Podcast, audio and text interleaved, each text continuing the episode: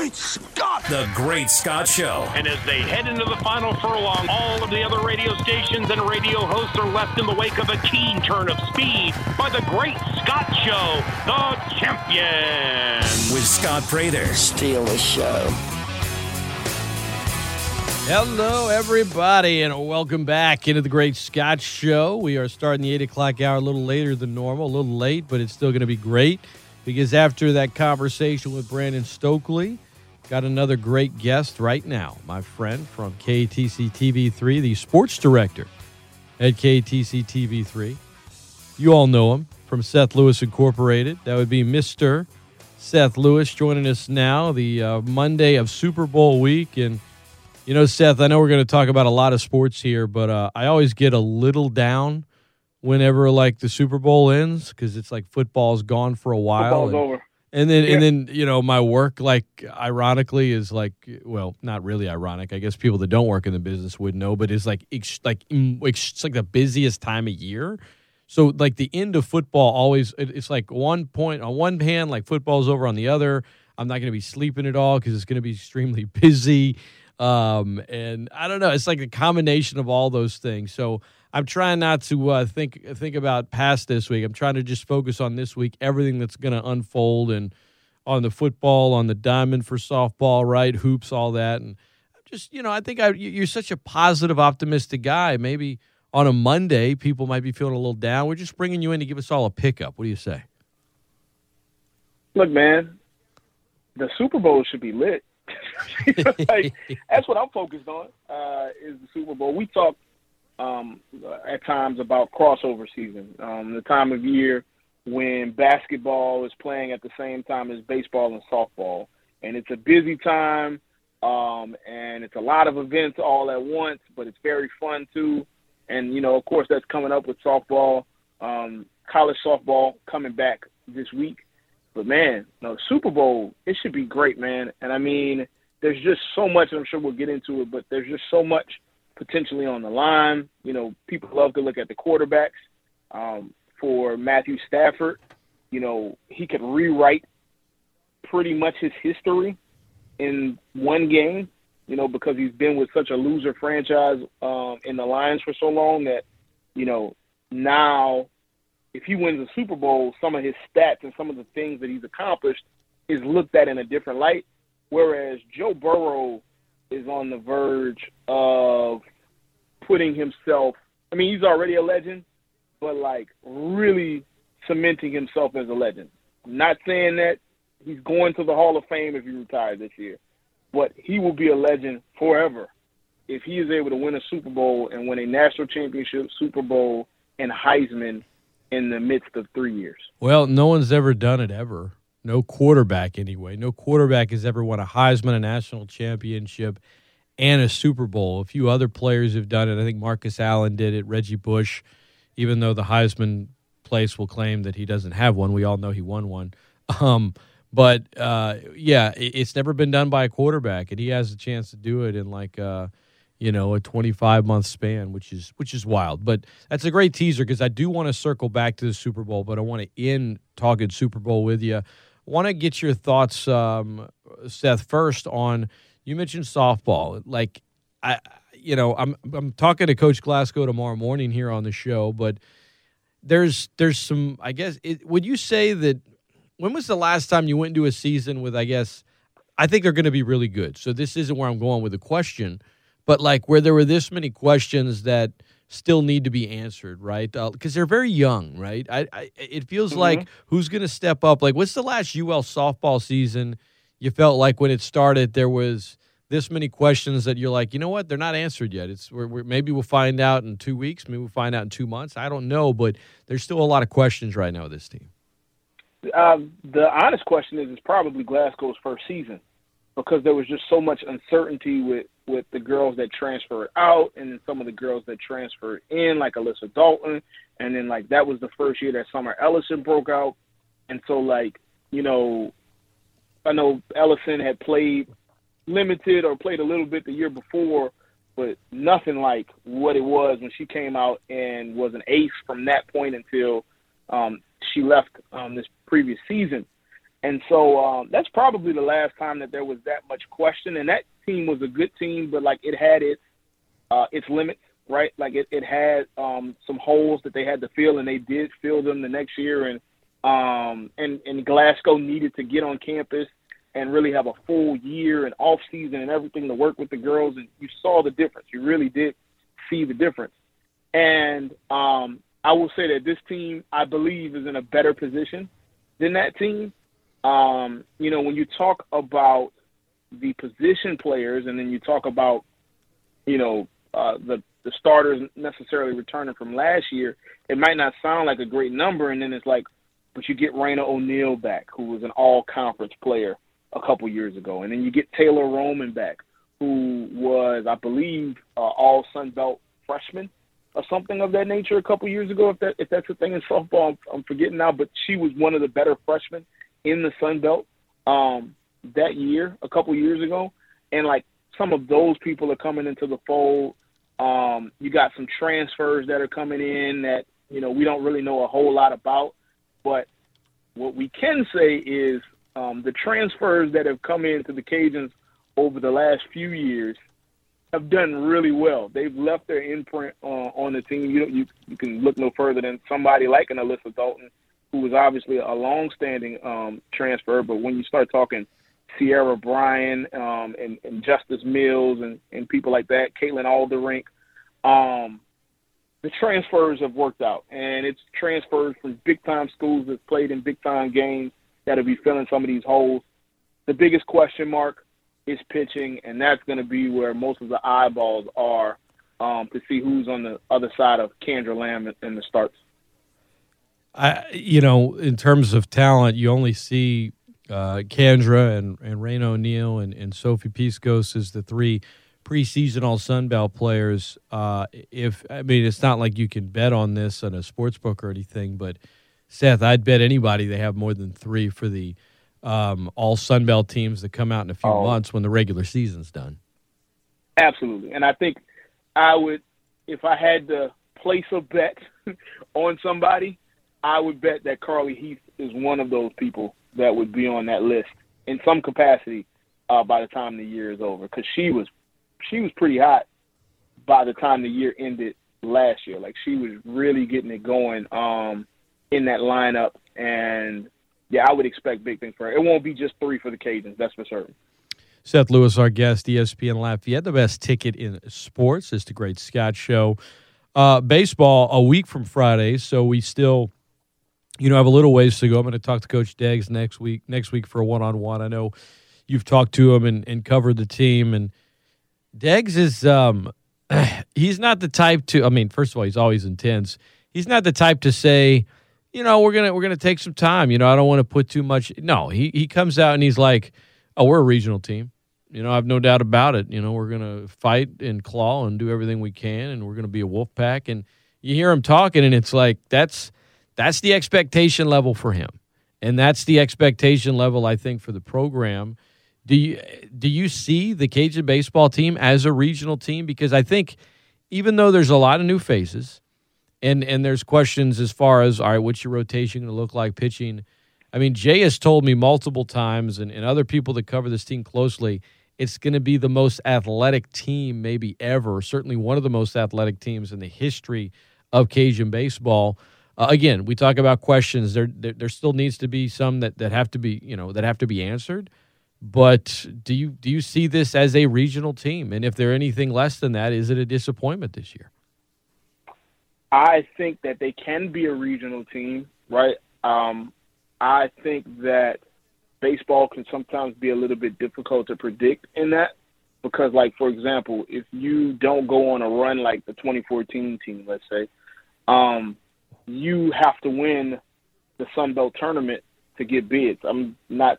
Uh, I'm trying to remember how many bids that the Sun Belt's been getting lately, but to my knowledge, has been one. Would, would that the the, la- the last two years? Yeah, the last couple years it hadn't been great. Now it used to be multiple, and there have been there have been times sure. in the past where UL, you know, was in that large bid and and wasn't you know the number one team in the country like they were in 2014. But to your point, I think as a whole, when you look at the Sun Belt and what it's done as a conference in baseball the last couple years. Um, it's been a it's been a win the tournament type deal. Is that going to be the case this year? I don't know. I do think that you know, Exactly. when you have the new additions, um, likely in you know next year, um, but but possibly the year after. But I think I think Southern Miss, James Madison, that whole crew, I think they're coming this summer. They're just waiting to you know dot a few more I's and, and lowercase J's, cross a few more T's. But I do think that's going to help the conference. But yeah, I guess if it's a if it's a one bid league, that that certainly that certainly makes things a little bit more risky, right? Um, so to your Yeah. point, you're you're basically saying, look, I need to know more about the Sun Belt as a whole before I can think about this team and whether or not you know they're they're they're a regional team or not. And and here's the facts, right? They won 39 games last year, won the Sun Belt West, finished in the semifinals. They were a runaway. Like that was a that was a really close game and an intense game that really could have gone either way with I believe South Alabama in that semifinal. Um, so they they were uh, a run or two away from being in the championship game. And then if you're in the championship game, then you know who knows at that point. Um, but I would believe that this team is better. And in uh, my conversation with with uh, with Coach Deggs, you know, my question was, you know, coming off of 39 wins and a, and winning the Sun Belt West, that's nothing to be ashamed about, right? Like that's that's pretty good accomplishment. Is that something you're looking to build off of, or is or do you look at this season more as a fresh start? And without hesitation, it was uh, that those are not our goals. that's not that's not what we're here to do. As you heard him say uh, in media uh, on media day, um, we are a regional team. Like that is the expectation, and I think this team is better. I think there's questions to be answered. Um, you know, when you talk about it, it's funny because UL softball lost a lot of experience, and yet I know still a lot of the talent that they have returning, as well as have heard about some of the people that have transferred in. And I mean, even if it comes down to, you know, somebody like a Kandra Lamb having to carry it like a Summer Ellison has had to do at points. Um, obviously, she had Kandra last year, and that was huge. Um, but at points, she's had to carry it. Like the Cajuns will be fine in the Sun Belt, right? Like they'll be fine in the Sun Belt. They'll be ranked. Uh, they'll be in a regional. That may not be the recipe to host in a regional, but they'll be in a regional. Um, for baseball, um, they probably have a few more guys returning, and still there's questions because you wonder how guys have developed too. Like you want to see how people have developed, and and the early season schedule, some of the games are really going to tell you a lot about this team when they're playing against a top 15 team in UC Irvine. That's going to tell you a lot about what they have to offer when they go to Round Rock and they're playing teams like in Arkansas, who was the number one team um, at one point last year. Uh, when they're playing opponents like a Stanford, who's had success in the past, obviously they're going to play LSU. They're going to play a Louisiana Tech team that was um, in the top 16 and hosted a regional la- um, last year. Like they're going to play some really good teams early on, and there's and they're going to be battle tested. And and no matter what comes from it, the thing that the Cajuns have to hope for is they can lose all those games. They, you don't want to, but like they can lose all those games as long as they're getting better in the process and getting um, in the right shape for Sun Belt baseball. That's all that really matters. But if they're able to win some of those games, 50%, 60% of those games, that's going to say a lot about just how good this team is. And then it's almost scary season because if they're that good now, just imagine what they could be by the time May rolls around. ESPN Lafayette, best ticket in sports. Seth Lewis, our guest. Good stuff there. Let's shift gears, talk hoops for a moment, uh, Seth. Garry Brodhead squad, Bob Marlin squad. I know that, you know, watching the men's team this year, it's been, it's it's like that that pendulum swinging back and forth. You just don't know each night what you're going to get, and I think that's the frustrating thing for many and and the fans at times. And you see a guy like a Jordan Brown who was. Uh, you know, he has. I mean, the ceiling's so high, but right, is the defense going to be there tonight? Is this other part of it? There's there's aspects of this team that when they're clicking, you see how good they can be, and then there are other times they come out and you just see them. You know, they miss a bunch of free throws late in the game and they fall by one. Right, the frustration level. It seems like it's it's back and forth, and and I'll talk to Coach Marlin tomorrow. You know, last week he said it's it's been extremely frustrating in terms of the seasons he's coached Uh, and they're coming off a week. You know, they looked really, really good on Thursday, and then you know they they fell on the road Saturday to a team that's, you know, they beat in overtime earlier this year. Good team in Arkansas State, but I don't know, man. I, I people ask me my thoughts on it, and I usually just say up and down. Right? That's kind of the feel of this team. They're up and down. They you feel like in the Sun Belt they could beat any team and they could lose to any team in the conference. Like that's that's and you could say, oh, that's any night in the Sun Belt this year. But I'm just talking specifically about the Cajuns, right? In terms of Mm-hmm. their play. They're a team that that home or road could beat any team in the Sun Belt. Home or road could lose to any team in the Sun Belt. That's this year's Cajuns to me. Yeah, I agree. I mean, and it's weird to call them up and down at this point, right? Because they've lost six of their last eight. So I don't even more down than up. Lately, um, sure, yeah, this very second. yeah, Um, and yet, you know, they're deep.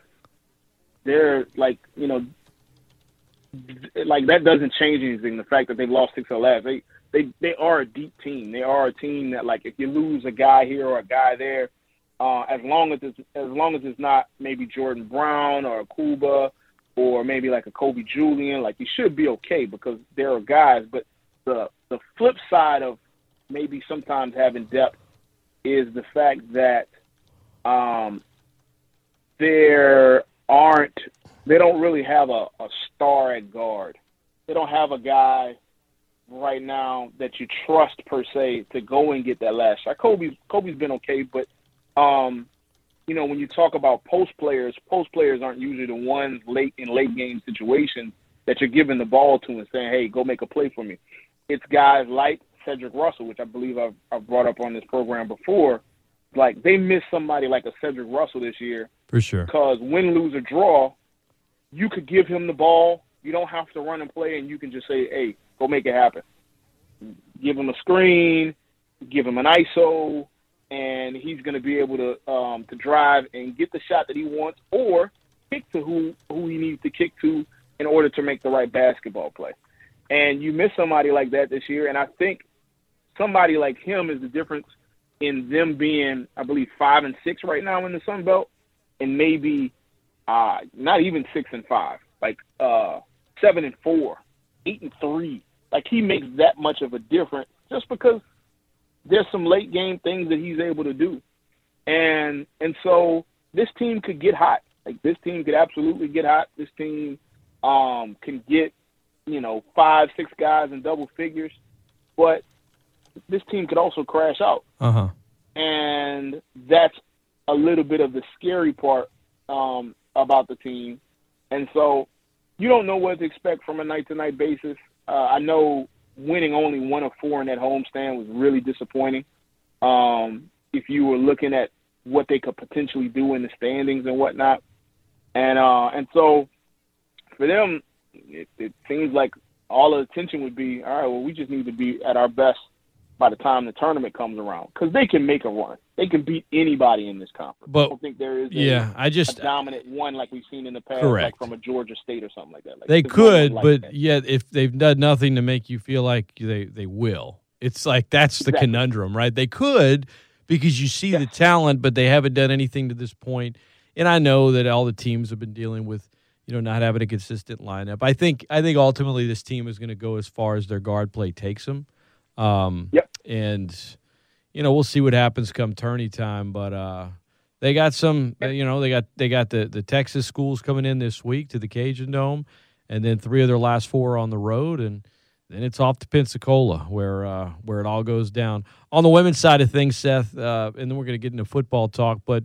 You know, Coach Brodhead's squad. That was an absolute heartbreaker last Thursday against Little Rock. Um, I, I, they came roaring back. They took a late lead, and then the Trojans took another one, and, and the Cajuns couldn't get it done. But they bounced back. They they looked really strong on Saturday, and I think for Garry Brodhead's squad, you know, they only lost one game in conference last year, and it was the conference championship game in the tournament. Um, I know that they're they're not perfect in conference play this year, but when you got the experience with Ty Doucet, I mean, in terms of who could possibly win the conference tournament on the women's side of things, there's probably about three schools that you would list, maybe four, but Louisiana is definitely one of them. Absolutely. I mean, it's Louisiana, it's Troy, and then you know a team like a Little Rock Just based on their it- style of play. Yeah, yeah. to to you know what I mean? Like they Sure. just the way that they play. Uh-huh. Like I don't think they really have a chance this year, but like they can kind of you know make some things happen. I mean, obviously App State gave them some trouble up there um, in Boone, but yeah, I mean, and it's funny because I would say that obviously UL women's basketball has had a lot more success this year uh, than the men, or have been have been more consistent, we'll say, um, than the men, and yet I think that it's going to ultimately come down to the same thing for them too, which is guard play. You know, it's that's that's what it's ultimately going to come down to, like who can make the big shots, and they have a few. Like when you talk about Lene Wheaton, um, even even though it was in a loss, man, she got cooking against Little Rock. I mean, uh, she scored ten of her fourteen points in the fourth quarter to give them the lead, and I think it was ten of the fifteen points that UL had in that quarter. Uh, and then you talk about somebody like a May Holman. Um, it's a lot of guards that can score off the dribble, pull up jumpers, get to the rack. Um, outside shooting is always going to be very interesting because that's just not how this team is, is built. Um, they are more built um, to get into the lane, um, to get baskets, and then obviously um, get it to uh, get it to Ty, uh, who can do work inside and has been um, really great on both ends of the floor, to be honest. Um, and but it's going to come down to guard play for them too, because once you get in the tournament time, it's similar to the playoffs. Like everything is hyper focused. Everything, the attention to detail is greater, even though it's in a tournament setting and it's day by day, and you know you're playing one day and then playing the next day. There is still more of a focus, and teams are going to say, "Well, we're not letting Ty beat us. This is potentially the, the conference player of the year. We're not going to let her beat us. Got to be somebody else got to do it." And so, um, as far as they go, is is going to be May May. Um, it's going to be Lene. It's going to be Diamond. Um, it's going to be some of those uh, Diamond Morrison. Uh, it's going to be some of those girls and their ability um, to hit shots and to be composed on situations and whatnot. And then, of course, and I didn't mention Destiny Rice, but um, Destiny Rice, honestly, I think is probably the second most valuable player on the team, um, other than Ty, because her presence and like she just like she gets it as a point guard. Like I just love like watching her leadership on the court. Like she just is a really good leader, and she's calming. Like she's not. I don't want to compare to Chris Paul, but like I just see the way she's able to grab and talk to people, and yet they respect her. Um, and and she's able to command. Like it just it just it resembles anytime you think of a of a really commanding point guard like a Chris Paul, like a Sue Bird, so on and so forth. Um, but it's going to come down to guard play ultimately for UL women's basketball if they are to win the tournament um, and go to the NCAA tournament. All right, real quick, Seth. We're up against it for this break. Then I got to talk Pels and uh, and and Super Bowl with you. But LSU hoops wanted to get on that before uh, before we hit up the break. Man, I mean, what they Man. they they seem to be rolling there for a while now. They've lost six or seven. I mean, TCU, Ole Miss, yeah, okay, but then you go to Vanderbilt, who was like what five hundred, and you're losing by nine. You, you never. I mean, you're down what nineteen coming out of the half. It ne- what's happening with this team right now? It seems like, and and to be honest, you know, uh, to you, uh, I would say the same thing for UL. Uh, after a couple of the uh, of the players got sick with COVID and different injuries, there's just certain people have come back and they just haven't looked the same. And I don't know what exactly it is, but you know, so on and so forth. With LSU, at least the beginning of the losing streak, you can say, well, they lost their guards. Um, I mean, it's just that simple. You know, like Adam Miller is a guy that transferred from Illinois and he's been out all season, and like he was supposed to be one of your lead guards. Okay, cool. Well, you have Xavier Pinson, and then Xavier Pinson gets hurt, and then um, I feel like I'm I'm forgetting another guard, but those were your two main guards, and they just weren't the deepest there. And so it's kind of pretty simple as far as the first part of it was they lost their guards, their offense wasn't able to roll because for the longest their defense was still holding it down. They just couldn't score buckets. They just couldn't run offense. Like the offense just struggled. And now uh, it just seems like I don't know. I don't know if it's a if it's confidence that's broken, um, or it's just a, a disjointedness uh, from not playing together and whatnot. Um, but winning is contagious, so is losing. And sometimes when you when you do it often enough, uh, you just continue to find ways to lose. You mentioned Ole Miss. Ole Miss was not a good good loss. That was a bad loss too, Mhm. along with Vanderbilt. That was I think they were second to last in the uh, in the SEC uh, when they came in LSU, and they stumped them to start. You know, LSU had to climb their way out of the hole. Same with same with Vanderbilt. They had to climb their way out of the hole. Maybe it's a little impressive that they were able to climb themselves out of holes, but like if they don't get in those holes in the first place, they probably win both of those games. So um, I don't know. We'll see. I, I think they're still a tournament team at this point. I don't think they're at risk of that, but um, they need to figure it out, and they need to figure it out fast because um, they won't be. They're, not. They're not a top twenty-five team right now, and um, now you start talking about you're hovering in the eight-nine line, and you don't want to get too much lower than that. That's for certain. Seth Lewis, KATC TV 3 sports director, our guest right now. We'll take a quick timeout. When we come back, how about those Pelicans? Three straight road wins. They are now in the 10 spot in the Western Conference. After starting 3 and 16, there's still basketball to be played, but they're playing some good ball down in NOLA right now in Super Bowl 56. We alluded to it earlier, talked a lot about it in the 7 o'clock hour with Brandon Stokley. There is some Louisiana ties in this game as well. Seven players with Louisiana ties. We're going to get into all of that. You don't want to go anywhere. The Great Scott Show on a Monday continues right after this on ESPN Lafayette, the best ticket in sports. So if you got something on your mind, let it out.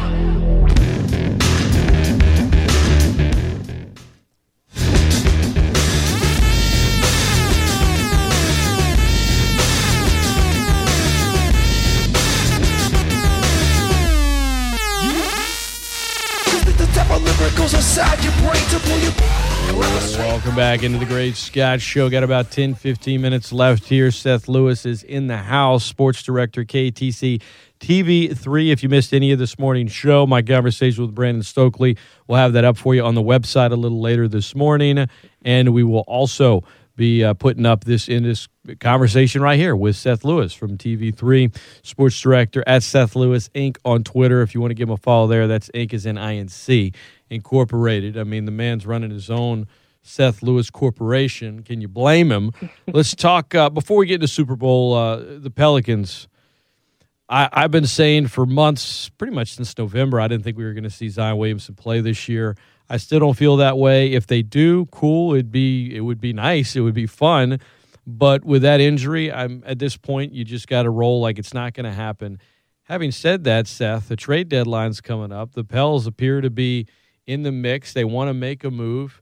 And right now they're moving up in the standings. I get that they're not competing for a top spot in the Western Conference. I get they have a losing record.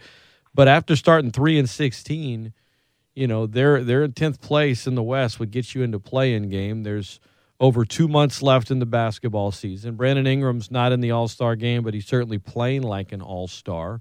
Uh, they're 500 when he does play and considerably better you know the in the calendar year 2022 than 2021 my point is this willie green took over as head coach and said listen we're going to look a lot different you know come january february than we do now i'm a new coach we got some players and then you throw in the zion wrench when the season starts and you realize you're not going to have them willie said they'd be playing better willie has kept his end of the deal he's done a great job as the head coach and this team while I don't see them, you know, winning a playoff series or anything this year, Seth, what do you and I just want to see? We want to every every year it's stop and go, stop and go. All right, let's just go back. Like there's there's been no continuity of something positive happening in years with this franchise, and dare I say, knock on wood, Seth, it feels like finally they're trending upward, and it's not just because they won the draft lottery or they're getting a player. It's because of what they are doing on the floor and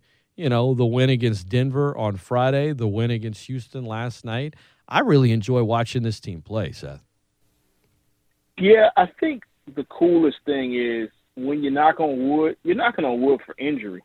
You're not knocking on wood for continuity or for understanding of the game or anything like that, which is awesome because you can see how much this team loves each other. Like you can see how much this team roots for each other, and they talk about it on the broadcast and stuff like that. But it's those things. It's it's the people clapping and cheering and doing different celebrations on the bench for everybody. It's not just for Bi. Uh, it's not just for Josh Hart. It's for everybody.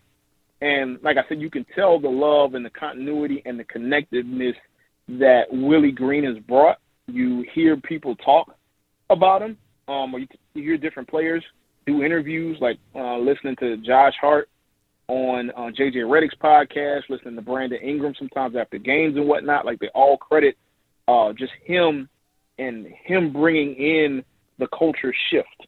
This is uh, it, it seems like this his mantra, his ability is what David Griffin has been envisioning this whole time as far as the fabric and the being and the, all of that stuff um, that was getting old for a second, but um, you know maybe it's maybe it's working now. Um, but yeah, man, they're, they're fun. They're fun to watch, and they're fun to watch because you know they they try hard. They have a lot of guys um, who give great effort, and um, I mean, like you, you and you got guys that's easy to root for. We talk about somebody like a Herb Jones, who I mean, he's hit as many threes at this point than um, than he did in his entire time at Alabama. I mean, he was completely a, a, a defensive guy. Rookie of the year, Herb Jones for president. Make it happen. I mean, he's played he's played well enough. And um, you talk about uh, Jose uh, Alvarado, and um, just I remember him at Georgia Tech. um, I, I definitely remember him at Georgia Tech, and you know he's a, uh, such an easily rootable character because of his personality, but also because of the way that um, the way that he hustles, uh, and, and the way that he comes in and brings energy. Um, these aren't necessarily uh, top ten picks. uh, these aren't lottery picks that we're talking about, and so um, that's impressive. And you said something else that was, I think, really, really important. When they were sitting at three and sixteen, I never thought they would stay there, right? Because I thought that there was an adjustment that had to be had. I didn't know if Zion was coming back or not, but um, but I there had to be some adjustment of he's not here. Let's keep let's keep going. But to think that they're in tenth place based on their start, and we're not even at the All Star break yet, is unbelievable. Like you couldn't conceive that at that time. Maybe uh-huh. you could, you know, a few more months, you start getting close. Maybe you're in the 12, 11 range, three games back of somebody. But to be so close, I mean, to be in 10th spot now, to be, I believe, three losses uh, out of ninth with the Lakers, and there are some teams above that, uh, you know, I would expect that they will continue to be in play, but I mean, they are not uh, scary whatsoever. Uh, when you talk about somebody like the Timberwolves, the Timberwolves have played well. I like Anthony Edwards, uh, but the Timberwolves don't have the best identity. I could definitely see them um, dropping down, and then the Clippers you know, you, you talk about them in, in eighth, and they're a team that we don't know the, the health status of Kawhi Leonard. We don't know the health status of Paul George. We believe they're coming back, but we don't know if they'll be 100% when they come back. And so, like, and not to mention, the Lakers are the Lakers, and uh, I shouldn't skip over them because um, they've been a mess um, pretty much all season long. Though they got a, uh, I guess, a decent win against the Knicks. Well, the Knicks aren't that good. So, um, it's exciting though, man. And if they are able to pull something at the trade deadline, um, again, I think you said it too. It's not like they are going to win a playoff series this year, but you're starting to see the pieces form into place. And you get a third fringe all star because the guys they're talking about is like CJ McCollum or De'Aaron Fox They're guys that have come close maybe to making an All Star team, but they haven't made it yet. And and God forbid if they trade for Eric Gordon. I heard that too. No, no, no, like, no, no, no. Yeah, let's like, move on. Jesus. Move um, on. Yep. But um, if they are able to acquire somebody like that and then put Zion with Bi, with that person, with uh, a Herb Jones, with with some of those other guys in a trade like that, oh, it's a whole it's just a whole new world uh, at that point. Not not making predictions of a title, but you cooking with grease. At least, I mean, it, it's something that I think fans have been waiting for for a while, and we're hoping to see, you know, form two years ago, and then this would be year three of that. But whatever, at least it's forming. All right, Seth. Before we uh, we chat about the Super Bowl, do want to hit on Alvin Kamara for a moment. You know, he was in Vegas for the Pro Bowl and uh, got reports last night that he had been arrested uh, for an incident in a nightclub. You know, there weren't a, a ton of wasn't a ton of information at first, um, but an arrest was made and. Uh, NFL player, which is in the uh, police department's uh, press release they sent out, uh, resulting in substantial bodily harm. Said the victim was battered by the suspect. Says the investigation is still ongoing. I know a lot's going to probably, you know, we'll learn a lot here in the coming days. Uh, I, for something like this, we don't know anything about the victim, the report, the allegation at this point. Um, I, I know people have been emailing me asking me. It's like I, I, it's certainly not good. I mean, you know, it's it's bad when any player gets arrested. In, in this regard, in terms of the Saints, you know, arguably their best player, but there's still a lot. Um, I don't know. I it, there's really not much more I can add to it other than it's not good, and let's see what happens next. But I, I didn't want us to go through this whole conversation without bringing it up either. Yeah, and it's last off season was just a lot of stuff happened, and obviously um, we're talking um, a different deal with, with Sean Payton um, leaving, but um, this offseason has already been pretty busy uh, for the Saints, and um, yeah, there's not much that we know right now. We hope that uh, the person is okay, but um, but yeah, it's not. I mean, obviously, it's not good. You know, it's not what you want. It's not what you want from your star player. Your star player that was in Vegas for the Pro Bowl. Um, so he was out there for an NFL event. Um, and so uh, no, it's not a it's not a good look. But you know, in fairness to Alvin, you know, we have to uh, wait to hear more details before we can um, really say much. Uh, Seth Lewis, our guest. All right, Seth. Super Bowl week. Uh, I'm talking to a number of players this week that played in Super Bowls. Talked to Brandon Stokley last hour. Uh, this game, Rams are the favorite. Rams are at home, though that's not really a home. Whenever in the NFC title game, they're having to do silent counts and you know goal line situations. But point is, you know, it's it's two different franchises. One they're trading first round picks. They're making trades. They're they're they're worrying about the cap later. They're spending whatever they have to get. They've got an owner that was, you know, willing to spend a billion dollars just to leave one city, get a stadium in another. And then you got the Bengals that are, you know, I mean, getting back to the Rams, Stan Stan he Kroenke, he he married into the Walton family who owned Walmart. He was already rich himself. then you go to the Bengals and well, you know, you got Mike Brown who uh, you know, inherited the team. It's a family run business. He doesn't trade away picks. He doesn't really like to pay player. I mean, the highest paid player on the Bengals is Trey Hendrickson, who's earning every penny, by the way. But like, you know, I was I was making jokes last week. I'm like, I'm sure I'm sure uh, their owner's probably looking to see how they can bust to LA. He's probably upset he has to, you know, charter a few flights out there for the team. But just two very different teams um, both four seeds. It, it's it's wild that we got to this point. You've got seven players with Louisiana ties on the Bengals. You have three on the Rams. You've got you got you got some local flavor as you always do in the Super Bowl. I mean, when you have as many players in the league as you do from this state, whether they were born here or played college ball here, it's going to happen every year. It was 11 last season. It's 10 this season. But um, I don't know, man. It, it it it feels like a fun matchup. It feels like a random matchup in a lot of ways.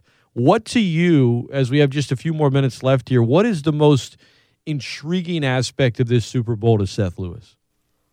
The most intriguing aspect of this Super Bowl, I mean, you know, leave it to me to be hyper local. But uh, the most intriguing aspect of this Super Bowl to me is just really what's on the line for Joe Burrow. I, I mentioned that um, earlier, but I mean, winning a national championship, a Heisman, and a Super Bowl in three years, not to mention, uh, you know, doing it at LSU, not as crazy, right? Like they hadn't won a championship in 12 years at that point. They hadn't been to the national championship in eight years at that point. But like, I think LSU is recognized as a program in college football that you can win a championship. You know what I mean?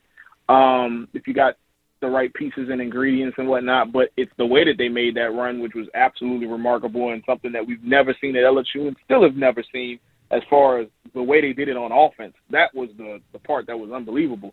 But man, he got he dragging the Bengals to the Super Bowl. The their offensive line is trash. It's trash right now, Yeah, and it's in the Super Bowl. Like it's wild. and when you talk, it's unbelievable. It's unbelievable. Like, eh, like I, I honestly don't know if Joe Burrow, the magic and the swag of Joe Burrow, didn't rub off on Patrick Mahomes the wrong way because he came out looking like, I don't know, uh, Jimmy Garoppolo in the second half. Like he came, he came out looking not great. he came out looking like Ian Book. I don't know what was going on with Patrick Mahomes in the second half. And and so you talk about that, and then you, when you start talking about like even sports, like the closest thing I can think of to something like that, uh, and, and I can't even take credit for it. I, I heard it somewhere was uh, like Kareem Abdul-Jabbar and like what he did at UCLA, and then what he was able to do so fast in the NBA. As far as I believe he was the MVP and won a uh, uh, NBA championship in his second year, um, and then um, you know obviously he won at UCLA.